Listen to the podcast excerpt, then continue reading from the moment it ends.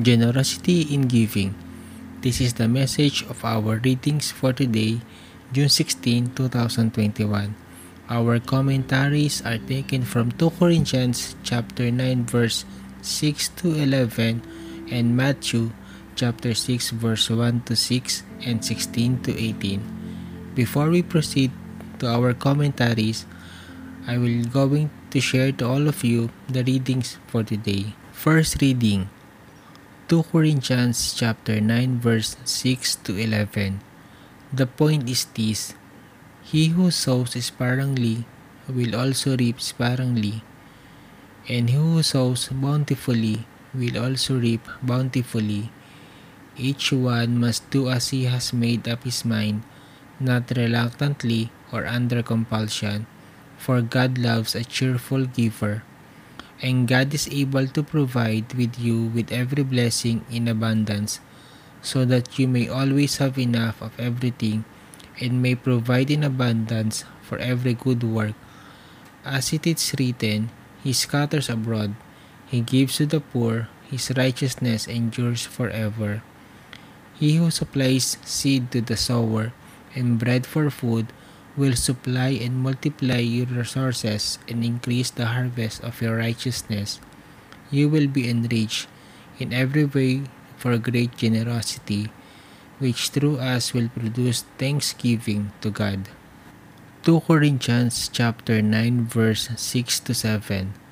The point is this, He who sows sparingly will also reap sparingly, and he who sows bountifully will also reap bountifully.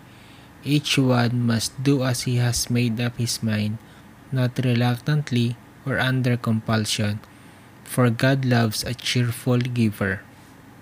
Commentary Just as the volume of a harvest is normally proportionate to how much was planted, so too the fruits of holiness in terms of spreading the gospel will also be in proportion to a person's generosity. God loves a cheerful giver. An important part of the spirit of service is that it be done with joyful willingness. A reading from the Holy Gospel according to Matthew. Beware of practicing your pity before men in order to be seen by them, for then you will have no reward from your Father who is in heaven.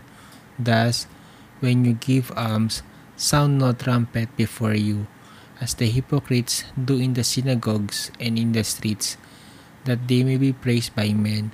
Truly, I say to you, they have received their reward. But when you give alms, do not let your left hand know what your right hand is doing, so that your alms may be in secret, and your Father who sees in secret will reward you. And when you pray, You must not be like the hypocrites, for they love to stand and pray in the synagogues and in the street corners, that they may be seen by men. Truly, I say to you, they have received the reward.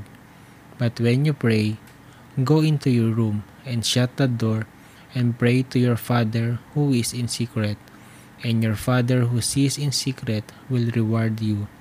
And when you fast, do not look dismal like the hypocrites for they disfigure their faces, that their fasting may be seen by men. Truly, I say to you, they have received the reward. But when you fast, anoint your head and wash your face, that your fasting may not be seen by men, but by your Father who is in secret, and your Father who sees in secret will reward you. Matthew chapter 6 verse 2 Thus, when you give alms, Sound no trumpet before you, as the hypocrites do in the synagogues and in the streets, that they may be praised by men. Truly, I say to you, they have received the reward. Commentary Good acts should be directed to God, who sees in secret, and not done for the sake of impressing others. The act must be good in itself and performed with the right intention and in the proper circumstances. When performed for the wrong reason, such as seeking praise, a good act loses its merit. Matthew chapter 6 verse 6 But when you pray, go into your room and shut the door and pray to your Father who is in secret, and your Father who sees in secret will reward you. Commentary Every Christian is called to foster a life of personal prayer.